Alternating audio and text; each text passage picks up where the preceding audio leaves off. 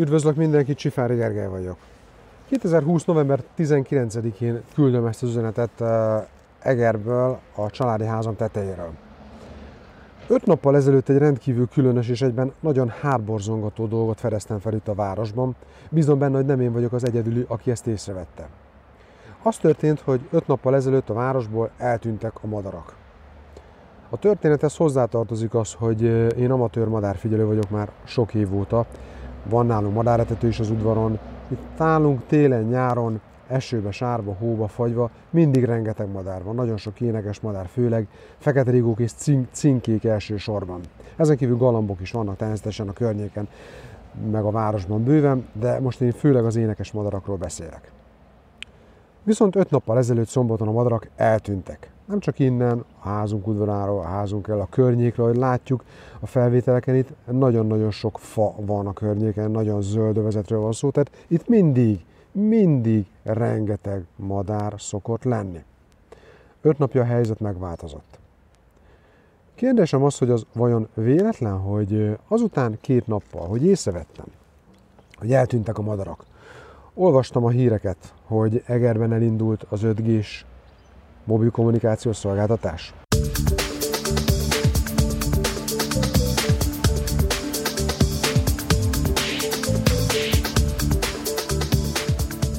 Szép napot kívánunk kedves hallgatóiknak! Önök a Labor IT Podcast 67. adását hallják.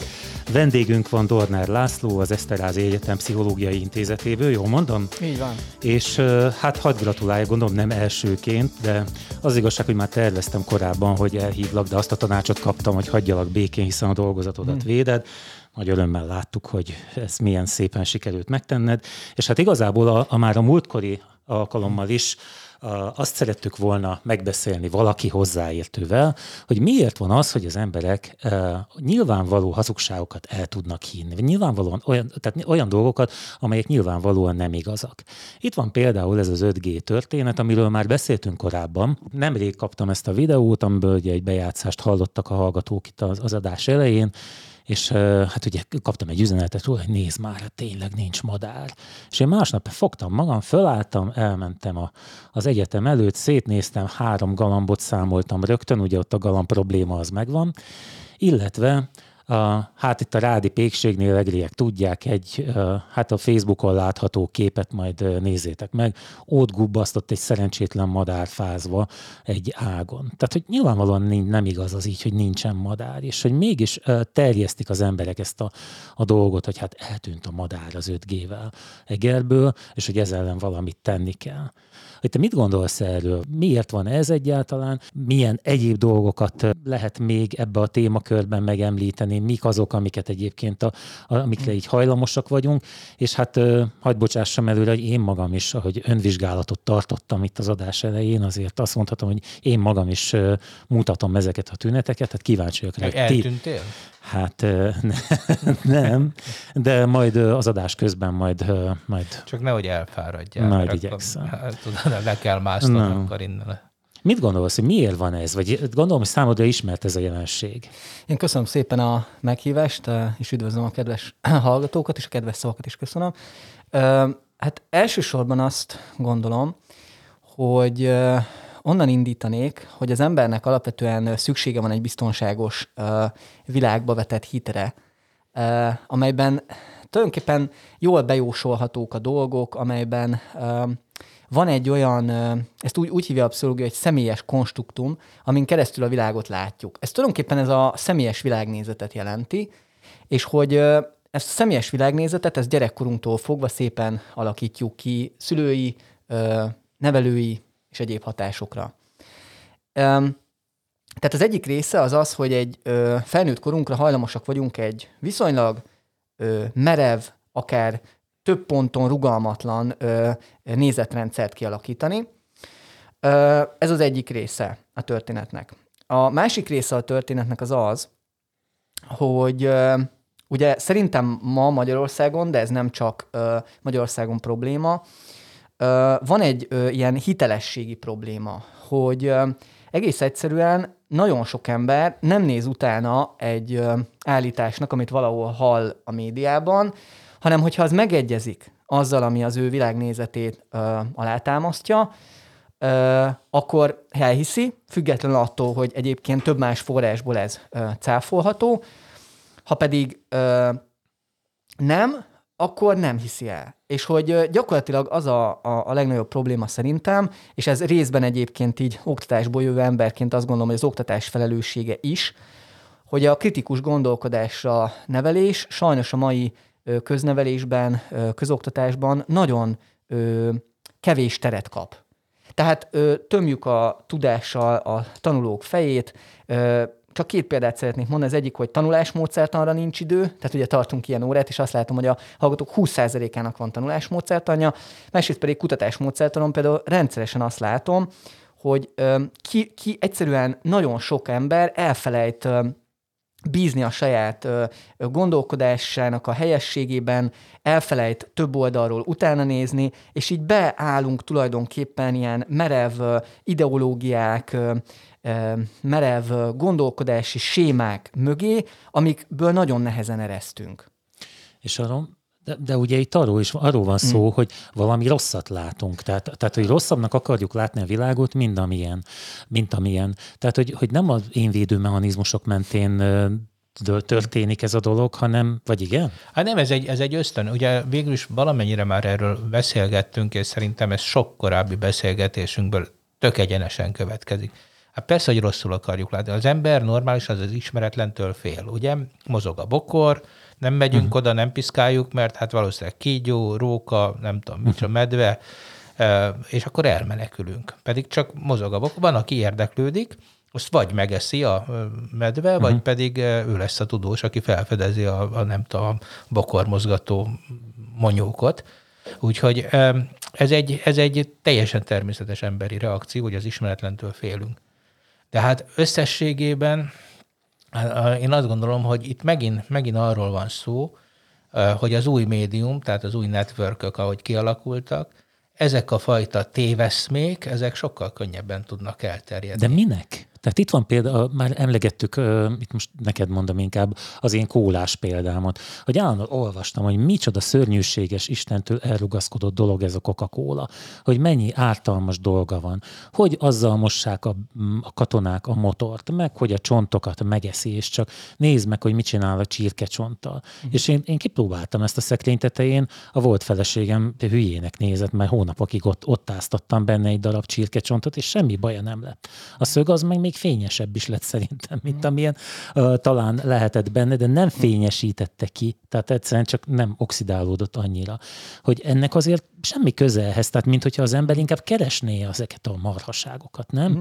Igen, tehát hogy itt, itt reagálnak mindkettőtökére, mert hogy egyrészt valóban egyetértek azzal, hogy a félelem az egy nagyon erős emberi motiváció, viszont, viszont egy picit visszatérnék arra, amit mondtál, hogy amúgy meg énvédelmi mechanizmus is, mert ugye az énvédő mechanizmusnak pont az a lényege, hogy segíti az egót abban, hogy a, az érzelmi reakciókat egy ilyen normális mederbe terelje. És ugye ennek az egyik példája az az intellektualizáció, amikor, a, amikor, amikor tulajdonképpen tudományos vagy egyéb ilyen magyarázatokat találunk arra, hogy tulajdonképpen ugyanígy van, amikor még megbetegszünk, és akkor azt mondjuk, hogy jó, akkor nem is olyan súlyos ez a betegség. Mert hogy valójában ez segít minket megküzdeni annak az érzelmi nehézségnek. A... Ú, de jó, nekem csak olyan ismerőseim mm. vannak, akik tüsszentenek egyet, és teljesen kiborulnak, és azonnal rohannak az orvoshoz. De ez nem csak mostanában van? Nem, így? nem, nem, nem. Hát figyelj, ezek az öreg primadonna férfiak, akik engem körbevesznek a partikon. Szépen a partikon. Ja, szóval, hogy ők, ők meg éppen, hogy ilyen hihetetlen hipohonderek. Hát mm. persze az orvosok már mondják nekik, hogy ők már rég nem hipohonderek. De... Igen, csak az viszont sok mindenről szól a hipohonderek hipomondelség, egyrészt ugye a halálhoz való viszony egzisztencialista értelemben, ez egy nagyon érdekes. Ilyenkor látjuk általában, hogy embereknél nincs megfelelően feldolgozva a saját hal, halandóságuknak a tudata. Tehát az, hogy egyébként bármikor meghalhatunk. Igen, de ezért... csak azért mondtam ezt, hogy ugye ez is, ez, ez, azt akartam ezzel erősíteni, hmm. amit mondtál, ugye, hogy ezek is a félelmek, ugye, hmm. mindben. Nyilván a hipohonder is állandóan retteg, retteg a bizonytalantól a, a jövőtől. Igen, és... és itt tulajdonképpen azt vethetjük, hogy neki miért van szüksége, tehát milyen szerepet tölt be a rettegés az életében, és szerintem akkor itt élünk össze azzal, hmm. amit kérdeztetek, hogy, hogy egyszerűen ö, egyszerűen azt azt élheti meg, hogy folyamatosan szüksége van ilyen negatív történésekre, hogy fennmaradhasson az a világnézet, hogy ez alapvetően egy, nem egy jó világ, hogy ez nem egy biztonságos világ. Tehát én, én o, o, oda ö, ö, vinném egy picit a történetet, hogy ideális esetben mondjuk egy, egy biztonságosan kötődő gyerek, az azt tapasztalja meg, hogy amikor nekem valami bajom van a világban, akkor jön az anyám, vagy az elsődleges gondozóm, és ő segít nekem. Tisztába rak, azt mondja, hogy kisbabája, mi a baj, segít érzelmileg és egyéb módon, és ezzel kialakul bennem egy olyan érzés, hogy ez egy jó világ, itt jó lenni, mert hogy itt nincsenek ha vannak veszélyek, akkor is jön a ö, nagy szeretetteli anyu, és akkor vagy apu, és akkor ő megvéd. És hogy, hogy, hogy úgy látom, hogy, hogy ezeknél az embereknél nagyon sokszor vagy ilyen kötődési, vagy ilyen ö, bármilyen ö, biztonságérzettel, stresszel, vagy egyéb dologgal kapcsolatos történet, plusz még az is lehetséges, hogy egész egyszerűen egy olyan családban nőtt föl, ahol a hitelességnek nincsen ö, értéke. Tehát mondok egy, egy példát, hogy én ma nagyon gyakran látom azt a médiában, hogy felülbírálnak orvosoknak a, a véleményét. Tehát, hogy azt mondják, hogy mit tudom én, egy virológusnál mondjuk egy belgyógyász biztos jobban tudja a Covidot. Én napi szinten látok ilyen, most nem nevezem meg hmm. őket. De milyen, napi szinten... te milyen megengedett, nem, mint egy, egy ablak azért mázoló jobban tudja igen, a Covid-ot. Nem, igen. nem a be, de, de mondhatnék ilyen, be, bárki, mondhatnék igen. ilyen nagyon futtatott Igazi belpoli... outsiderek. Igen. igen, de ilyen belpolitikai szakértőt is mondhatnék, akiről tudjuk, hogy nem belpolitikai szakértő valójában, tehát egy, egy közönséges csaló, hmm. de mégis futtatják. Tehát, hogy, hogy, hogy valójában én azt gondolom, hogy ebben az országban ö, azt is azért vissza kellene annak a hitét is adni, hogy kérem szépen, hogyha egy hozzáértő orvos valamit mond, akkor jobban higgyünk már neki, mint a Marinénének, a nem tudom. A saját szakmámból mondhatnám, hmm. hogy lassan egy kócsnak jobban hiszünk, mint egy pszichológusnak, amikor hát mondjuk... ezt én is elmondhatom magamról. A főnök fia mindig jobban tudja, hogy mit kell csinálni, mint, mint az informatikus. De, de hogy, és, nem, és ez egyébként sajnos, ahogy kezdted is, hogy ez azért nem, nem, nem magyar jelenség, mert bár csak az lenne, akkor megint, megint valamiben kitűnhetnénk, de sajnos nem, hanem iszonyúan világtrend. Hát ugye, amikor az amerikai elnök azt javasolja, hogy igyanak fertőtlenítő kettőt az emberek, meg hogy az egész az csak hiszti, ugye mondjuk egy ilyen járványnál. De Sőt, azt például ez, azt honnan vette? Hát mint tök mindegy, nem érdekes. Tehát az a lényeg, Ezt magától hogy nem találta ki? Nem, hát erre, ahogy rájöttek, hogy ez, a, ez az új hálózat, ez, ez a hülyeséget el tudja terjeszteni, és a téveszméknek egy nagyon klassz melegágya, és azért most én, én azért lovagolok ezen a témeszme ügyön, uh-huh. mert ugye ez, ez, hát ugye a Steven Pinker, akinek ugye a múltkor a könyvéről beszéltünk, uh-huh. a, a felvilágosodás mostról, az ő egy, egy kognitív szociológus, kognitív pszichológus, de szociálpszichológiával foglalkozik, és ugye ő most egy vitába keveredett az amerikai ezen a területen mozgolódó tudósokkal, ugye pont a téveszmékről, mert a vallás, ugye az, az, az ő álláspontja szerint az egy téveszme, tehát kvázi egy patológiás eset, a vallásos ember, csak a magyar definíció szerint, hogyha megnézed a téveszmének a definícióját a pszichológia könyvekbe, akkor ott tulajdonképpen elmondja, hogy ez egy patológiás eset, de ha elég sokan űzik a téveszmét, akkor azt már vallásnak hívjuk, és annak vannak olyan társadalmi pozitívumai, ami miatt igazából nem kell vele foglalkozni, mert sokkal nagyobb a hozadéka, mint a kára. Na most ez volt a korai hm, definíciója ennek a sztorinak, de ezek az új vallások, amik eh, kezdenek kialakulni, és csak azért, mert régen tudtuk, hogy akit a kis zöld ember üldöz, annak téveszméje van, kezelték az orvosok. És hát általában ugye egy faluban maximum egy embert üldözött a kis zöld ember. De hogyha most tényleg Magyarországon ugye a kedvenc hasonlat, hogy 3500 település van, mindegyiken van egy téveszmés, akit üldöz a kis zöld ember, hmm. Akkor Hogy ők lesz már egy vallás lesznek. 3500 ember, az már nem lehet téveszme, hmm. és a standardek szerint ők már, már valami legitim dolgot művelnek, holott még csak téveszmések, és például a madarakat keresik rajtunk az 5G miatt. Uh-huh. Egyébként itt a társadalmi, hogy mondjam, tehát hogy ilyen politikai felelősséget is azért megemlíteném, mert azért egy olyan országban, ahol kész bűnbak állnak rendelkezésre. Ugye 90 éves ö, amerikai tőzsde spekuláns, mint a mindent mozgató úgynevezett háttérhatalom, tehát ez maga a, a téveszme rendszer, amit, amit Zoli említett. Hogy, De én az hogy a hogy ezt, hogy ezt elhiszik. Tehát Hát azért, ez azért, azért van, mert, mert a felvilágosodásnak csak egy nagyon gyenge szele érte el De ez, én azért, azért vagyok ezzel a kérdéssel mindig bajban, mert én olyan embereket is hallottam már sorosozni, akit egyébként, tehát nem tartok hülyének. Hát Tehát- ez, a, ez a tehát- lényeg, hogy az oktatás, ugye, amiről Laci is kezdett beszélni, hogy nálunk a tényszerűség, tehát a felvilágosodásnak azok az alapértékei, amikor, amikor elhisszük a valóságot, amikor kritikusan állunk hozzá, amikor megtanuljuk azt, hogy nem a készen kapott nézetek azok az üdvözítőek. Tehát ugye ezek mind a felvilágosodásnak az alapértékei, a humanizmus. Hát érted, ha a humanizmus Magyarországon mondjuk egy általánosan elfogadott gondolat lenne, akkor nyilván nem lehetne egy 90 éves embert így ilyen, ilyen helyzetben hozni és tálalni a népnek, mert hát ez egy, ez egy antihumanista hozzáállás. De szerintem háromféle ember van ebből a szempontból.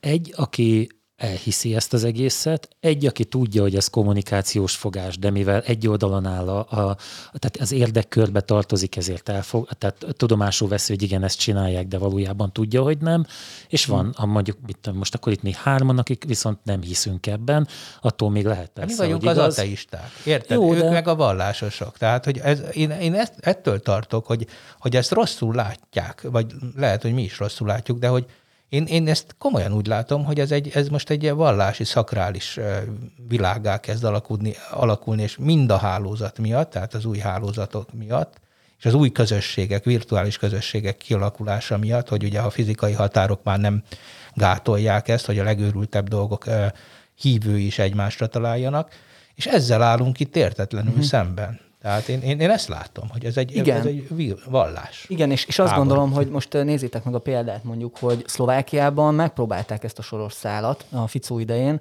és kiröhögték. Tehát, hogy nem működött. Mert hogy egyszerűen immunisabb, van egy ilyen, hogy a meggyőzés elmélete, például McGuire kutatta, és hogy az ember hajlamos ilyen heurisztikák alapján dönteni, és, és, na, és, és hát bizony, ugye ennek a modern politikai kommunikációnak, a főleg a propagandának, ugye az a lényege, hogy az egészséges kritikai érzéket, ami szerintem alapvető minden embernél, azt kiírtja. Tehát amit, amit mit tudom, én is például tanítok a kutatás módszertamból, hogy sok cikket olvass el, és úgy álljon össze a kép a fejedben arról, hogy, mert azért, mert egy valaki azt mondja, hogy, attól még lehet, hogy valaki a teljesen a másik ö, állásponton van, és hogy ez így jó. Tehát, hogy hogy ez az, amit szerintem egy tanár például nagyon jól meg tud csinálni, ezt úgy hívják, hogy kognitív van komplexebbé tenni a gondolkodást. Tehát, hogy magyarul ö, ö, például megkérdőjelezni, ilyen ördögügyvédje. Ö, ö, na most ma, ma Magyarországon, bocsánat, hogy egy kicsit ö, ö, csapongok, csak hogy, hogy, hogy mondok egy példát, hogy ö, hogy Magyarországon ma például a csoportgondolkodás nevű Janice által leírt jelenség, az tök gyakori. Az azt jelenti, hogy egy csoportban, hogyha van egy mondjuk egy erős vezető, akkor az erős vezető által kinyilvánított véleményt a csoporton belül úgynevezett gondolatrendőrök megvédik attól, hogy esetleg más nézőpontok is érvényesülhessenek a csoportban. És én azt látom, hogy ez például szervezeti szinten, és most nem csak politikai erőket mondhatnék, sajnos nagyon sok helyen jelen van, és például a vallásban, mondjuk az egyháznál volt egy olyan szabály, másik János Pál pápa törölte el, amit úgy hívnak, hogy ugye a, az, az Agnus Dei, meg a Diabolus Dei, tehát a, a, az Isten báránya is, tehát az ördögügyvédje, bocsánat, és az a lényeg, hogy amikor mondjuk boldoggá avatnak valakit, szeretnének, akkor ö, kettő csoport van. Az egyiknek az a feladat, hogy érveket gyűjtsenek mellett, hogy miért kéne ö, szenti avatni, vagy boldoggá. Másik csoportnak meg az, hogy miért ne. És hogyha több a érv mellett, hogy igen, akkor avatják. Ha nem, akkor nem. Na és ez az, ami biztosítja például Janice szerint, hogy ha az ördögügyvédje uh, szerep is jelen lehet egy csoportban, hogy valaki felnyújtja a kezét és mondja, hogy elnézés főnök, értem, amit mond, de én nem ezt gondolom. Akkor ő elmondja, hogy mit gondol, és az a döntéshozatalnak a normális része lesz, hogy más nézőpontok is létezhetnek, mint ahogy te gondolod. És én azt látom, hogy ma óriási erők mozdulnak meg arra, hogy emberek dogmatikusan gondolkodjanak, sziklaszilárd, bebetonozott nézetrendszereket alakítsanak ki, és nehogy véletlenül meg bármilyen módon megkérdőjelezzék Milyen az ő... repedés keletkezzen Igen, ezen. hogy a repedés. És ebből, ez- ebből aztán már ugye következik teljesen logikusan például a tudomány ellenesség. Mert a tudomány az mindent megtestesít, ami ennek az ellenkezője, ugye? Mert Hát a igen, tudomány hát a- nem abszolút. A Tehát- kételkedés az egy egy Hát szoros hogy hát persze, ennek, hát ez a, ez, a, ez a dolog lényege, hogy, hogy nincs, egyfelől nem kinyilatkoztat, tehát fenntartja a tévedés jogát, Hát ez ma egy, a tévedés jogát fenntartani az annyi, hogy te egy komolytalan ember vagy uh-huh. ebben az új, új vallási világban. Nem Mhm. vagy a tutimondók közé való, tehát te nem lehetsz a mi vezérünk, rád nem fogunk hallgatni. Igen, és akkor bocsánat, csak így ezt erről eszembe jutott egy ilyen ö, gondolat, hogy ha, ha, ha belegondoltok, akkor például a, a, a, az ember tragédiájában is az van, hogy ugye az úr van, meg Lucifer, mint a két ellenpólus.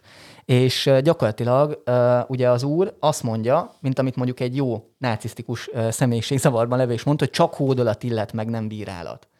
És hogy, hogy közben meg így nem veszi észre, hogy valójában attól nem kevesebb mondjuk, amit ő tesz vagy mond, hogy egyébként van egy ember, teszem azt Lucifer, aki ezt megkérdőjelezi.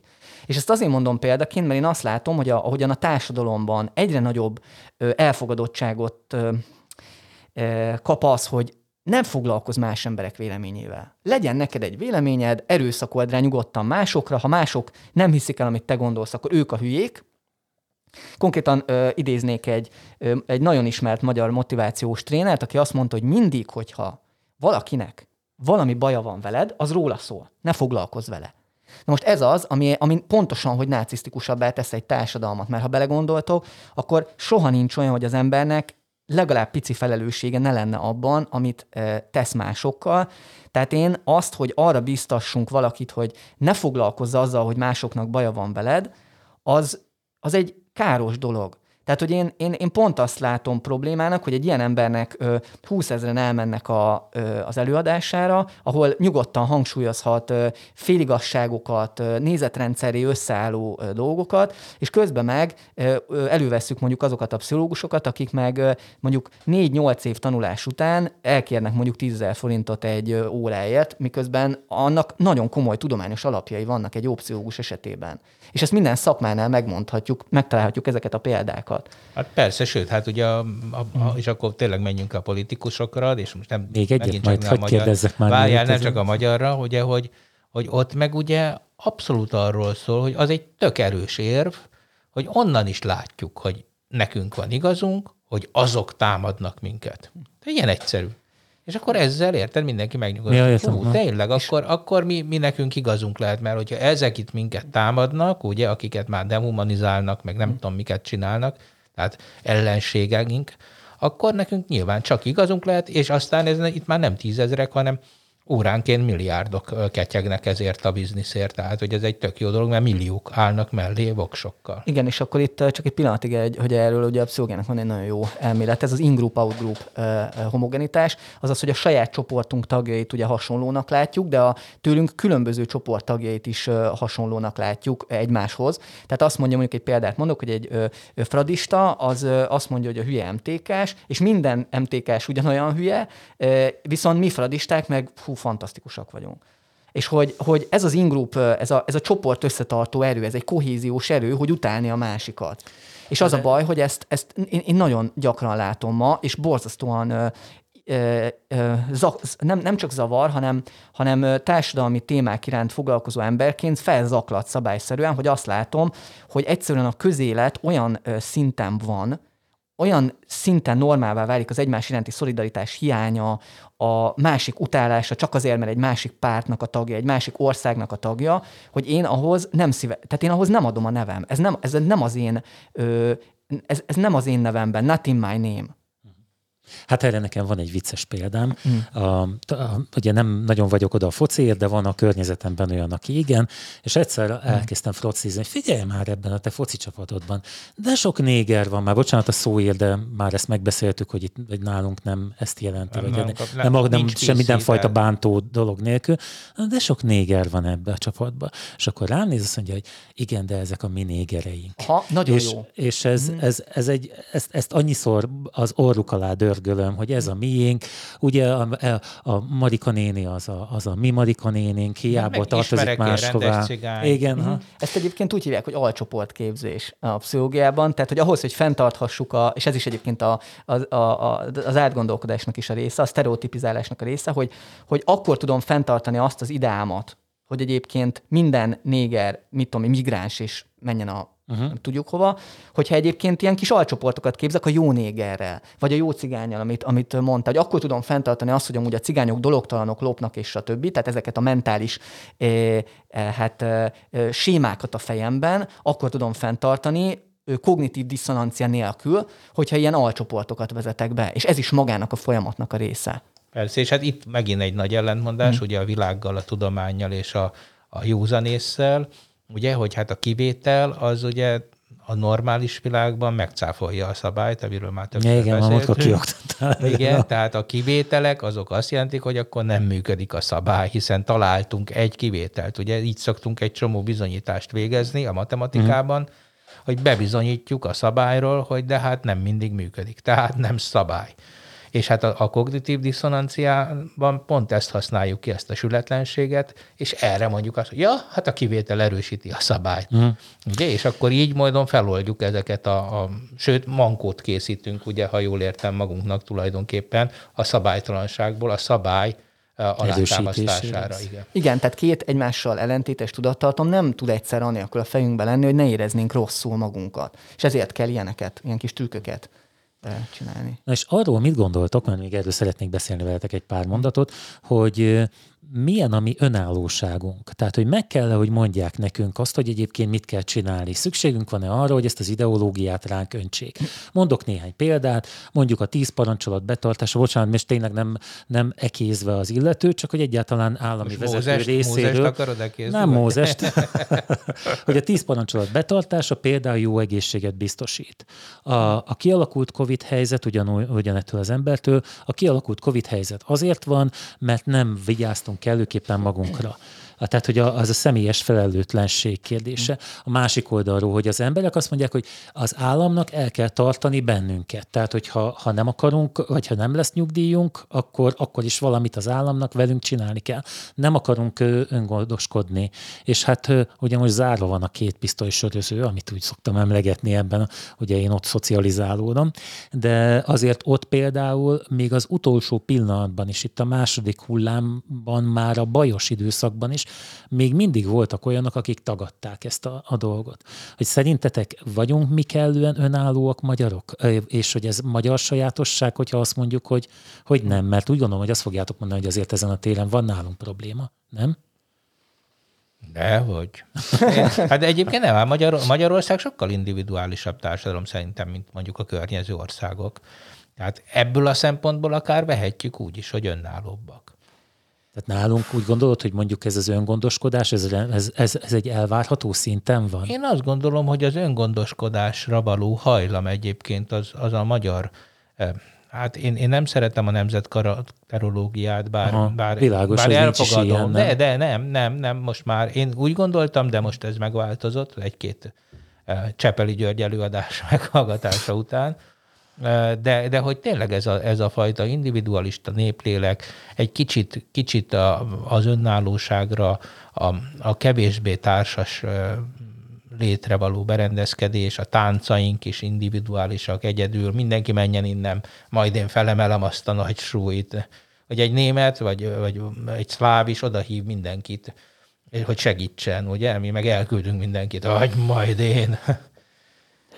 Nagyon érdekes ez a szempont, amit mondasz. Én az individualizmust így az autonómia igénytől külön választanám egy picit, mert hogy valóban egyébként a társam nagy része individualista, de egyébként, hogyha egy pillanatig megengedtek kitérni, akkor egyébként pont az én önkéntesség kutatásaimban is oldalágon azért az látható, hogy a, az önkéntességre, vagy általában társadalmi cselekvésre hajlamosabb emberek sokkal kollektivista szemléletűbbek Magyarországon belül is.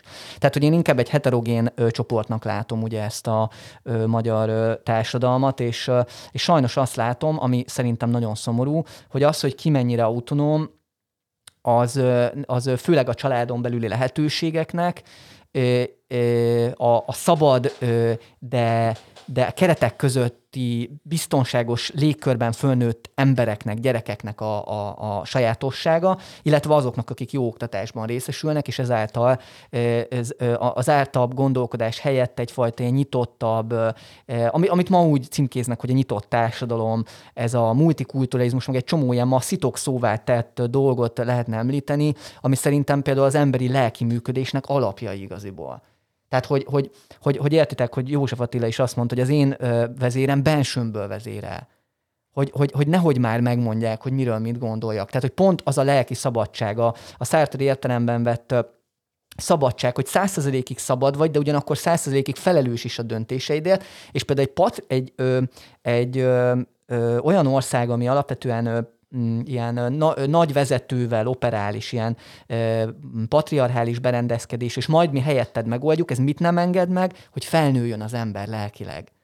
Mert a felnőttem, ugye az az, az, az érzés, hogy én vagyok egyedül felelős, e, nem egyedül, de hogy azért, amit teszek, azért százszerzelékig felelős vagyok. És hogy, és hogy azt gondolom, hogy itt a, az individualizmus egyrészt, amit mondok, az tök igaz, hogy, hogy, hogy nagyon sok ember is nagyon e, jelentős visszatásunk individualista, de ugyanakkor a kollektivista ö, ö, szemléletű emberek ugyanúgy jelen vannak, mert ugyanúgy ott vannak az adományozó emberek, ugyanúgy ott vannak azok, akik elsőre kimennek, amikor ö, baj van, segítenek, kolontárnál, bárhol, akik ö, segítenek a szomszédnak, tehát akár informálisan is segítenek, és hogy valahogy a tendenciák viszont tényleg az individualizmus felé mennek. Tehát, hogy, hogy mint hogyha szabad lenne egyre jobban le ö, tojni azt, hogy a másik embernek a érdekei, érzelmei hogyan alakulnak, és én, én ezeket a narcisztikusabbá váló tendenciákat nem tartom jónak. Hát de azért egyébként egy csomó olyan kéntességről lehet mm. olvasni, nem? Hát vannak Igen. ilyen szervezetek, ezek Hát nincsenek nullán, néha úgy, vagy most egy kicsit úgy éreztem, hogy, hogy te kevesled ezt. Nem, nem, nem, nem egyáltalán nem. Tehát, hogy pont azt mondom, hogy heterogén. Tehát, hogy azért ez egy, egy két millió körüli emberről beszélünk, aki végez mondjuk másoknak segítő aktivitást. Ha. Tehát, hogy, hogy, hogy azért nem... Olyan sok. Most igen. tudom, hogy ellenmondok magamnak, de... Igen, igen. Hát nyilván ez a tág kategória, amiben ugye az informális, meg a formális önkéntesség is benne van, de hogy, de hogy ami a lényeg, hogy valójában egyszerre van jelen ugye egy, egy individualizálódó társadalom, meg, egy, meg azon belül egy, egy növekvő népszerűségű például önkéntesség. De most mondhatnám a társadalmi ügyeket is, hogy azért szép lassan Magyarországon például mondjuk a környezetvédelem is, meg azért a, a már csomagolásmentes bolt is van, meg szóval azért, azért úgy alakulnak a dolgok, csak szerintem annyira nem akarom ebbe az irányba, tudom, ez egy másik téma a környezetvédelem, de hogy, de hogy ezekben annyira türelmetlenek vagyunk sokszor, mert azt látjuk, hogy nagy a gond, és akkor jönnek ilyen politikusok, mint mondjuk a Bolsonaro, aki Brazíliában van, tehát az Amazonas fölött e, diszponál, és gyakorlatilag láthatjuk a hírekből, hogy, hogy az ő felelőssége nem kizárólag, de azért nagy részt az ő felelőssége, hogy soha nem látott mértékben írtják az erdőket. Mert ő azt mondta, hogy ez a bullshit, ez a környezetvédelem, ez fake news, meg ilyen hülyességek. Ugye ez, ez Trumpal egyetértésben így van. Trump ki is lépett ugye a környezetvédelmi egyezményből, és nem gondolom, hogy egy politikus ma megtehetné azt felelősség teljesen, hogy mondjuk azt mondja, hogy a környezetvédelem fake news. És akkor, és itt, itt kötném bele a mai témánkba, hogy, hogy mit várunk akkor az egyes emberektől, akik ezeket az embereket referenciapontként tekintik. Tehát ott van egy, egy, egy, egy egészségügyi miniszter, ő egy referenciapont, ő egy orvos. Ő nem mondhat ö, nyilvánosan sületlenséget, vagy ha ilyen, akkor bocsánatot kéne kérnie. Tehát, hogy, hogy mi az, hogy azt mondja, De ő nem hogy... gondolja, hogy ő sületlenséget mond, hát na ő hisz ebben, na ez nem? Az, na ez az, hogy ez a probléma, hogy nincs, és itt jön be, amit mondtam ugye a, a izével kapcsolatban, a ö, csoportgondolkodással kapcsolatban, hogy mivel nincsenek már azok az emberek, mondjuk mit tudom, a kormányban, akik azt mondanák nekik, hogy figyelj már, ez nem mond már. Hogy ez, ez, ez, nem, ez nem oké. Tehát, hogy szabad úgy gondolkodni, hogy bevéd, érted, csak ez tudományosan nem védhető álláspont. Tehát egy orvos ezt neked megmondja, hogy, hogy a hiedelmeid fontosak, hogy miről mit gondolsz egy bizonyos Persze, hát ugye ez a, ez a Pinker uh, polémia, ami most Amerikában elszabadult, az ugye pont erről szólt, ugye, hogy, hogy azt állították ott a, a sokan, az egy, főleg az egyházak ennek a melegágyai, ugye, hogy én hívő vagyok, engem megvéd a hitem a vírustól. Tehát amikor a vallási hit uh, már nem a társadalom összetartó ereje lesz, hanem egy nagyon veszélyes, társadalomra veszélyes magatartás. Ugye ez, ez indította el ezt a vitát, vagy most a múltkor Görög, múlt héten Görögországban beszélgettem, illetve interneten beszélgettem egy göröggel, hogy ott is ez van, hogy ugye nagyon kemények a járványügyi szabályok, na de az egyházi szolgáltatás, tehát a misék, azok működhetnek, és ugyanúgy összejönnek a Hát de ugyanez van Angliában is, és hogy erre... Igen. Hát nem igen. tudom, ez rendben van? Nem, természetesen nincs rendben. Természetesen nincs rendben. Eh, De hát eh, én, én is azt eh, gondolom, hogy jelenleg van egy olyan tendencia, hogy hát ez inkább talán egy ilyen nagyon ősi kétfajta hozzáállás a, a világhoz. Ugye van ez az, a, az Umberto Eco-nak szoktuk felhozni ezt az ősfasizmus definícióját. Ugye az úrfasizm, a, a, ez az e- eszenciális fasizmus, ami a tribalizmusról szól, hogy mi törzs, törzsek vagyunk, ugye mi őkre felbontani a világot. E, nyilvánvalóan, és akkor ebből aztán mindenféle olyan dolog következik, ami a különböző fasizmusokra mindig jellemző. Tehát most a, a klasszikusra, tehát az olasz fasizmusra, vagy akkor annak a német verziójára, ugye a nácizmusra, ami nem ugyanaz.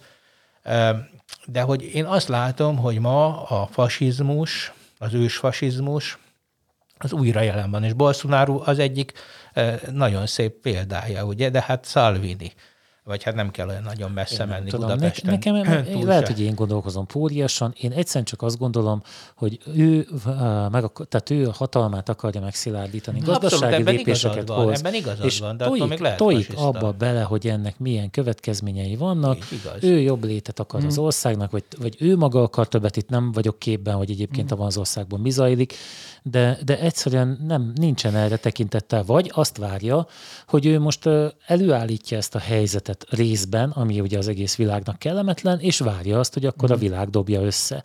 Amivel egyébként szerintem, mint hogyha te mondtad volna, Zoli, valamikor, hogy ugye globális felelősség van, hiszen most az, hogy a, az elektromos autóval ö, nem nem pufogunk ki ugye káros gázokat, de azért azok valahol keletkeznek. Tehát, hogyha Berentén a fával tüzelt erőműben állítják elő ezt az áramot, akkor te tulajdonképpen csak eltolod magadtól ezt. Nem tudom, hogy ő nem ugyanígy gondolkodik el. abszolút így gondolkodik. Tehát ez, ez mondom, az ilyen típusú tribalizmusnak, tehát amikor csak mi vagyunk, meg ők, és akkor Hát akkor ez csak egy játszma, nem?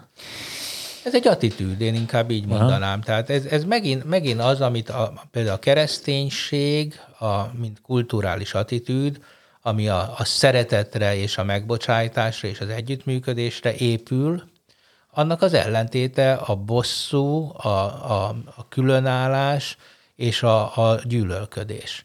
És úgy látom, hogy ez ilyen ying és yangi egyensúlyban próbál lenni a világban, néha ez győz, néha az, és most valóban vannak arra jelek, hogy, hogy, hogy ez a fajta szeretetre, megbocsájtásra és együttműködésre épülő társadalmi modell, az eh, komoly kihívások elé néz. Hát igen, ugye itt eh, nagyon sok eh, érdekes irány meg szempont nyílik ki. Ugye a környezeti etika, amit eh, mondtok, szerintem egyértelmű, tehát hogy te mondjuk tök jó, hogy szereted a kinoát, de mondjuk akkor elveszed a perújaktól az olcsó szénhidrát és fehérje forrás. Tehát most itt ilyen mm. példákat mondhatunk. Vagy a De- pálmaolajat. Vagy a ugye? pálmaolaj, ami miatt lepusztítják ugye Indonéziában az esőerdőket, tehát hogy, hogy, hogy rettenetesen sok ilyen van, és azt gondolom, hogy ezeknek a rezsimeknek, az autokratikus rezsimeknek pontosan az a e, problémája, én ezt úgy szoktam hívni, mert a pszichológiában ugye van egy ilyen jelenség, hogy a negatív transfer. Tehát, hogy valaminek van egy másik jelenségkörben egy negatív hatása. Hogy lehet, hogy rád szavaz 52 százalék, mert mondjuk az emberekben kanalizálod tulajdonképpen az agressziójukat, és levezetési csatornákat adsz nekik, mert utálhatják a migránsokat, a, nem tudom, a, a mexikóiakat, a, most mondhatnánk nagyon sok ilyen példát, de ugyanakkor annak egy másik terem, majd az lesz a következménye, mondok egy példát, hogy ő nem fog segíteni egy másik embernek, mikor ott esik össze az utcán, mert mexikói. És hogy, és hogy neked volt egy rövid távú politikai hasznot politikusként, hosszú távon meg a társadalmat tetted gyakorlatilag ö, érzéketlenebbé. És én például ezért aggódom nagyon, amikor ilyen van, hogy, hogy mit tudom én, hogy, hogy, hogy soha nem lát. Tehát, hogy, hogy mit tudom, Bolsonaro például saját maga arra hergeli az embereket, hogy égessék fel az esőerdőket, és a saját életterüket és az egész világ életterét teszik sokkal rosszabbá, évek alatt helyrehozhatatlan károkat csinálnak. Tehát, hogy jelenleg, ami zajlik, az, a, akár a pálmaolaj, akár azzal, azok, azok nem lehet, nem lesznek visszacsinálhatók. Terméketlenné teszik a földeket, erodálják, kész.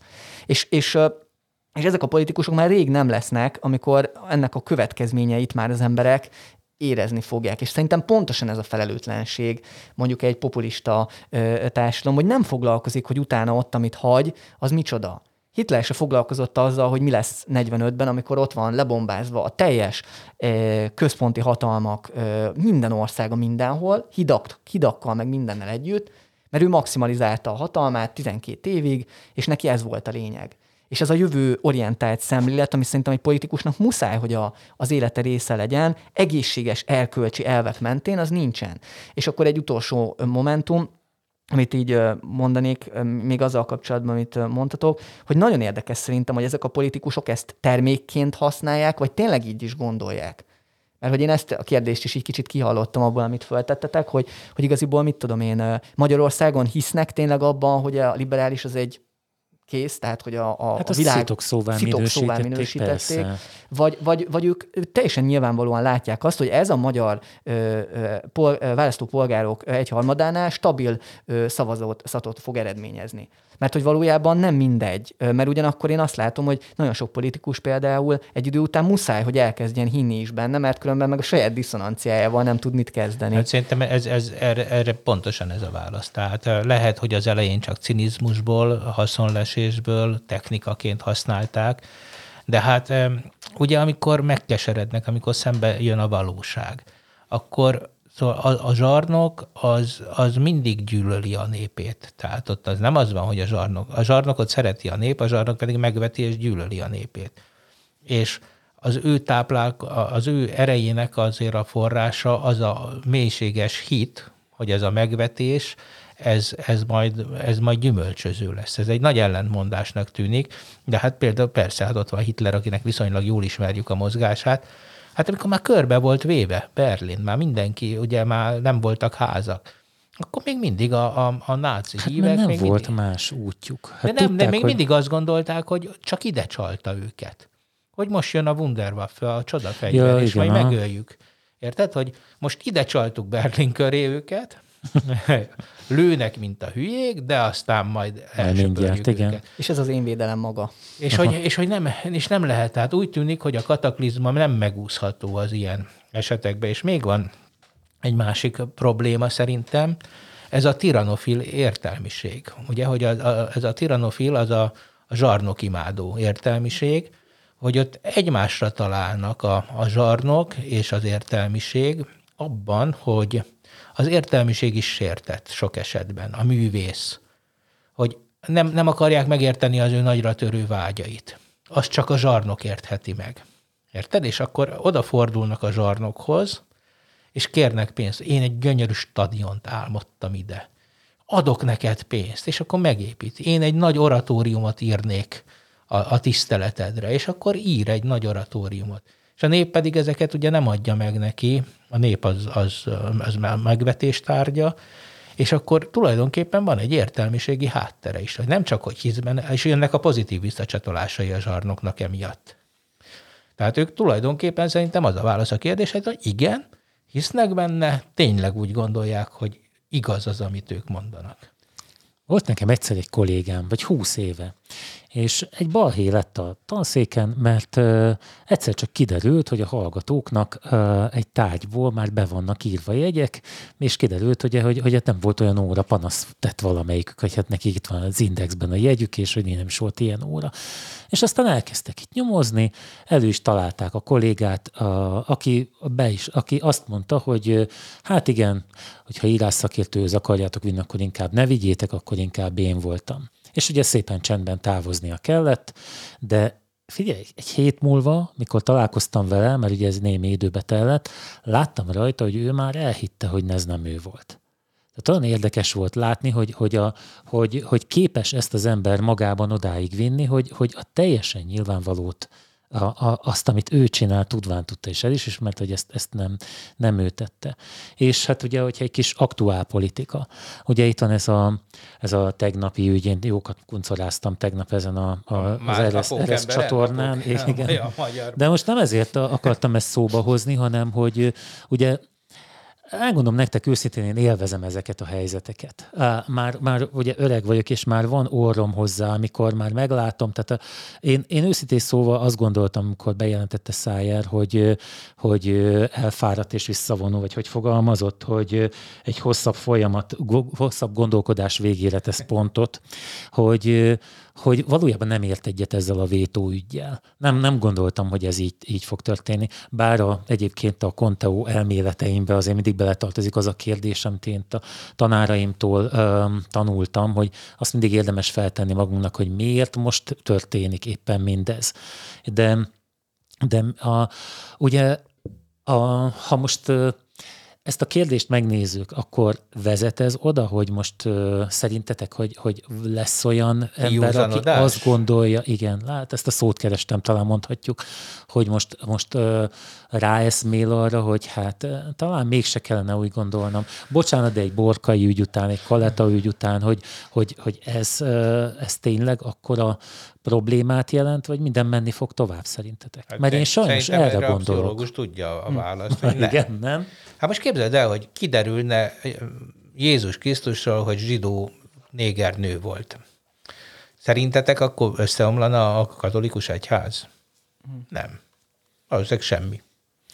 Hát de sose ismernék el, hogy persze, ez volt, nem? Persze, semmi. Ásatás, végre megtalálnának egy római szöveget. Igen, itt van egy, egy, egy egy fekete nőről beszélünk, ő volt Jézus. Érted? Megtalálnák Poncius Pilátus eredeti kézzel írt feljegyzéseit. Semmi problémát nem okozna. Semmi problémát nem okozna. Tehát annyira De akkor az azt jelenti, hogy akkor nincsen kiút ebből a, ebből Nincs, a csapdából. A kataklizma, a kataklizma. Tehát el kell menni a szakadékig, és ott ennek az a dinamikája, hogy bele kell esni, és De meg ez kell a szakadék, ez, ezt már annyiszor elmondtuk, hogy, hogy a szakadékig megyünk, de valójában mindig csak ezeket a felsőfokon uh, megfogalmazott szavakat látjuk.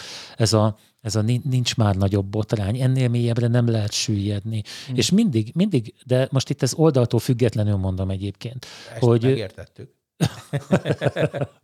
hogy, hogy, hogy, hogy mindig van, tehát sosem következik be az, hogy most, na most akkor valakinek aki nyílik a szeme, és azt mondja, hogy hát én most már nem fogok erre a DK-ra, a Momentumra, stb. többé szavazni, mert, mert ez történt.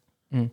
Hát igen, itt, egy, itt, itt azért azt, azt említeném, hogy hogy én nagyon szeretem a narratívákat, és uh, nagyon sok időt töltök vele, nem kéne, de, de megnéztem egyébként tegnap a, az illető uh, uh, kormánypárti oldalnak a... Uh, uh, hát kb. úgy nézett ki, hogy uh, az összes, mondjuk hat napra visszamenőleg összes cikk tele volt uh, posztolva ezzel. Tehát ott volt egy ilyen, egy ilyen uh, ajnározó komment, hogy a családbaráta, ismeritek a teleszívvel, tele Igen, zászlóval, persze. minden, és alá volt téve, hogy, hogy, hát, hogy ezt a politikus, például szájára lehet volt téve, hogy, hogy ezt, hogy, hogy nagyon sajnáljuk, biztos a, biztos a, a brüsszeli nem tudom kik intézték el, hogy vissza kelljen vonulni, és alá tették már, nem tudom, hat perccel később néztem, már hárman alá tették, hogy tessék, akkor itt van a... Ezért. Tehát, hogy, hogy azért nagyon erősek a feszültségek a társadalomban, és nagyon sokan érezték, hogy mondjam, kárörvendően azt, hogy, hogy itt van, tehát itt van egy megmondó típusú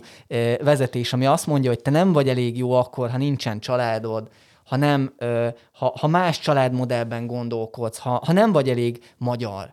Ezen, ezen annyi, annyira jókat röhögtem, mondta egy mindig, amikor ezeket így mondták emberek, hogy figyelj, ma hány verset tudsz kívülről, mert mondjuk én tudok 40 magyar verset, imádom a magyar kultúrát, fürdőzök benne, és lehet, hogy a te, nem tudom, szavaiddal, a te világnézetet szerint én mondjuk hülye liberális vagyok, de hát már bocsássál meg, de hogy én ennél sokkal heterogénebben, komplexebben írnám le magam. Hát ezzel engem is ki lehet kergetni a világon, mikor a magyarságról beszélnek olyanok, akik hmm. a, egyébként Szlovákiában tartják a cégüket. De, Ez hát jó, de nem, mondjuk az, az vigyelj, szerintem az még lehet jó magyar, nem lehet, nem lehet, nem lehet. De, de, de hogy én is figyeltem, én, én tényleg végignéztem a, a, azokat a propaganda oldalakat, amiket üzemeltetnek a nyájnak, és volt egy hihetetlen érdekes fejlődés. Ugye először volt a megütközés. A dű a, az egyénre. Természetesen a vezér az, erről nem tudhatott. Tehát ez, ez lehetetlen. Hát ez, de ez voltak az ellenséges hogy, erők, hogy volt, egy, volt egy gyenge jellem, akit ugye el tudtak csábítani, a gonosz elcsábította a gyenge jellemet, aki olyan csodálatos ember, és ez mutatja pártunk, kormányunk erejét, hogy volt ereje lemondani, bezzeg az XYZ, azok nem, és és akkor először voltak ezek a kétkedő hangok, és aztán megjelentek a láthatóan fizetett trollok, tehát a vélemény manipulátorok a rendszerben, akik mindenhova most már a hivatalos narratívát. És az mi? Hát az, hogy nem történt itt semmi, egy nagyon karakán dolog történt, amit más képtelen lett volna megcsinálni, csak ez a csodálatos rendszer, az önkorrekciót, ugye, ami egy, nyilván ez a, úgy tűnik, hogy ez volt a legnagyobb hazugság, tehát ilyenkor mindig azt kell bedobni, és hogy ő felvállalta, bocsánatot kért, és mehetünk tovább. Na de én elolvastam egyébként a, a, a híradó talán a hetedik bugyorban, Hát én elolvastam, valóban Szájer József elnézést kért, azért, mert ebben a buliban volt, de, de ugye részletek nem voltak benne. Én egyébként meg kell mondjam őszintén, hogy az elején én, én kerestem, hogy most ez, ebben mi, mi volt olyan nagyon problémás, hogy mi, miért kellett a, a, az ablakon menekülni egyáltalán. Hát ez az. De, na jó, de most nem, nem ezt akarom mondani ezzel, hanem hogy amikor elolvastam ezt a hírt, akkor komolyan mondom, hogy az az érzésem volt, hogy micsoda egy ember ez, hát tisztára, mint Emlékeztek rá, amikor Pokorninak az apján, apja miatt kellett távoznia? Igen. Nyilas volt? Nem 3 per 3-as? Lehet, hogy nem 3 per 3-as, 3 per lehet. Azt ez nem, a kettő nem zárja na, ki egymást, de nem. Egyébként, na, mindegy, tudom, de szóval az apja miatt kellett távoznia, és akkor bár én emlékszem arra, amikor ő még frakcióvezető volt, és igen, paraszt módon tudott beszélni a, a, a parlamentben, tehát nekem se pokorni, se még ott néhány egyébként nem jó emlékű uh, ember annak ellenére, hogy ma már ugye ilyen Hát ők, a, ők, a, ők a, akikre visszavágyunk, persze. Jó, nem akarom minősíteni jobban, de, de ez az érzésem, hogy szájára is, hogy hát hogy ezért az apróságért, és akkor most, mm. hogy biztos ez volt az utolsó csepp a pohárban, ami, ami betelt neki, és akkor most már nem akar. Figyelj, és hát... én, én azt gondolom, tehát hogy most én, én úgy tudom ezt elképzelni, ezt a folyamatot, hogy hogy most van egy ilyen párbeszéd ugye az emberek között, hogy te hülye liberális, te nem vagy elég magyar, ilyenkor megy föl a pumpa, és mint a nehéz légzés a Covid idején uh-huh. így van, és amikor történik egy ilyen, akkor hogy hú, és akkor így kiadják a, a sok dühöt, haragot, nem tudom, azok az emberek most, azok az emberek, akik ebben a rendszerben véleményük alapján úgymond nem, most egy csúnya, hogy másodlagos állampolgárok, de hogy valamilyen módon nem férnek bele abba a narratívába, amit mondjuk a kormány egyedüli és abszolútnak tart. És akkor ilyenkor születik meg szerintem ez, hogy, hogy akkor akkor, akkor jönnek ezek a, a nagyon heves érzelmi reakciók, hogy még a személyes dolgokra is, vagy a rossz személyes döntésekre is így rázúdul minden, hogy na tessék, akkor most ugye van ez a magyar közmondás, és akkor befejezem, hogy, hogy, hogy, hogy, hogy nem hogy te igazi magyar. Még egy közmondás. Még egy közmondás. Nagyot akart mondani, tessék, és lebukott, hogy, hogy a hazug embert hamarabb utolérik, mint a sánta kutyát. És azt mondjuk, hogy na tessék, látod? Vagy hogy Na. bort iszik és vizet prédikál. Na tessék, megtaláltam. Mm. Na, de, de, hogy azért végszónak azért Szájer megcsinálta a napunkat, hogy hát, ilyen anglicizmusra. Én nagyon jól szórakoztam. Mind, szerintem. És nagyon jó mémek ez... vannak, és hát záró mondatként, hé, monsző, itt a rendőrség. Azonnal mászom vissza az ablakpárkányról. Rendben, visszamászok, de tudnia kell, hogy ezzel egy hosszabb ideje tartó gondolkodás végére teszek pontot. Na, köszönjük a figyelmeteket, sziasztok! Köszi, Köszi szépen, szépen.